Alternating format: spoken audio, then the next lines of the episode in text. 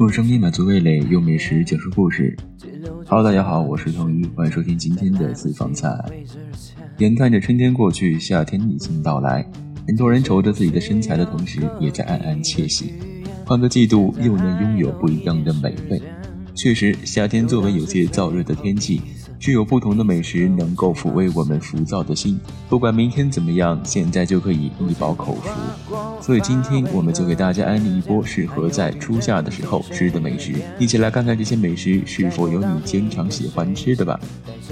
喝多了冰镇后的饮料和甜腻腻的奶茶，想要减少卡路里又不想放弃甜食的人有很多，所以今天就给大家安利一个初夏里最适合的甜品。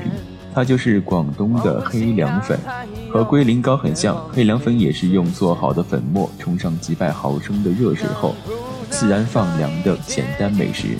但不同于龟苓膏厚重的中药味，黑凉粉虽然也是滑溜溜、黑乎乎的冰粉状，但是它的味道是简单的，带有蜂蜜的甜味。做好后的黑凉粉放在了白瓷碗里，用白色的勺子轻轻舀上一勺，伴随着丝丝的凉意。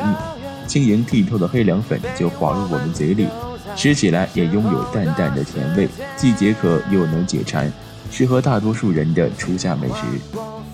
其实酸梅汤在我们国家的历史非常悠久，古时候除了达官贵族，很少有人能喝到冰镇的酸梅汤，因为古代冰块的保存有些困难。但是酸梅汤如果没有冰镇，就像红酒没有雪碧一样，少了些风味。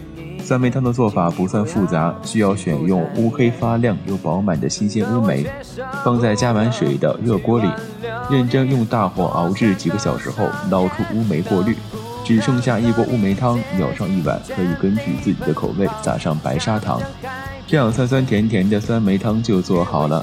口渴的时候喝上一碗，解渴的时候同时也有一丝凉意。绿豆粥似乎是很多人的夏日必备。简单便宜的原食材，普通的做法，大众的口味，似乎都是绿豆汤流行的原因。将干净的绿豆放在锅里，加水漫过绿豆五厘米，盖上锅盖后，大火熬上一两个小时。等绿豆的味道完全融合进汤里后，可以适量加入冰糖块获得风味。不需要太多的步骤，一碗清热降火的绿豆汤就做好了。这样的夏日美食很难让人不心动。好了，今天的节目到这里就要结束了，希望你能够好好吃饭，好好生活。我是童怡，我们下期再见。